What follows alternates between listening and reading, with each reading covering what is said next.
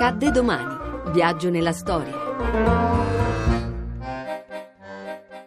16 giugno 1963. Valentina Tereskova, la prima donna nello spazio. Siamo entrati nella rotta prestabilita per il volo cosmico. Valentina Tereskova entra all'interno della navicella Vostok 6. Dopo aver completato i controlli del sistema di comunicazione e di quello di supporto vitale, il missile si alza per portare in orbita la prima astronauta donna. La corsa nello spazio non è stata una via cosparsa di rose, ma è illuminata dall'anima degli astronauti che hanno dato la vita in questa corsa. Ma non eravamo dei robot in mano ai politici. Per quanto riguarda il mio volo, doveva durare un giorno, ma Korolev mi disse che se tutto filava potevo starci altri due giorni e io feci di tutto per rimanerci. Durante i tre giorni trascorsi nello spazio, la Tereskova percorre l'orbita terrestre 48 volte. L'astronauta sovietica ha così trascorso nello spazio più tempo di tutti gli astronauti americani messi insieme, garantendo all'Unione Sovietica un enorme successo propagandistico in un momento di grande competizione tra le due superpotenze. Il programma spaziale fu voluto dal governo dei soviet, questo è sicuro, ma scienziati e astronauti vi parteciparono consapevolmente.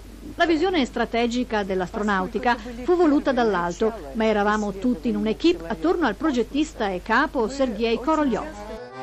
La Tereskova è stata selezionata tra 400 candidate tutte appassionate di paracadutismo. È stata considerata la più adatta per la sua provenienza da una famiglia operaia e per il fatto che il padre era un eroe della guerra del 1939 contro la Finlandia. L'intensa preparazione fisica dura diversi mesi, durante i quali le cinque potenziali astronaute vengono addestrate al volo in assenza di gravità, all'isolamento prolungato e alla resistenza alla forza centrifuga, compiendo oltre 120 lanci col paracadute e volando su caccia reazione MiG.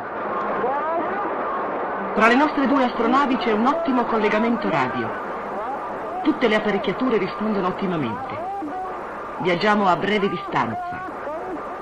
Le condizioni fisiche sono ottime.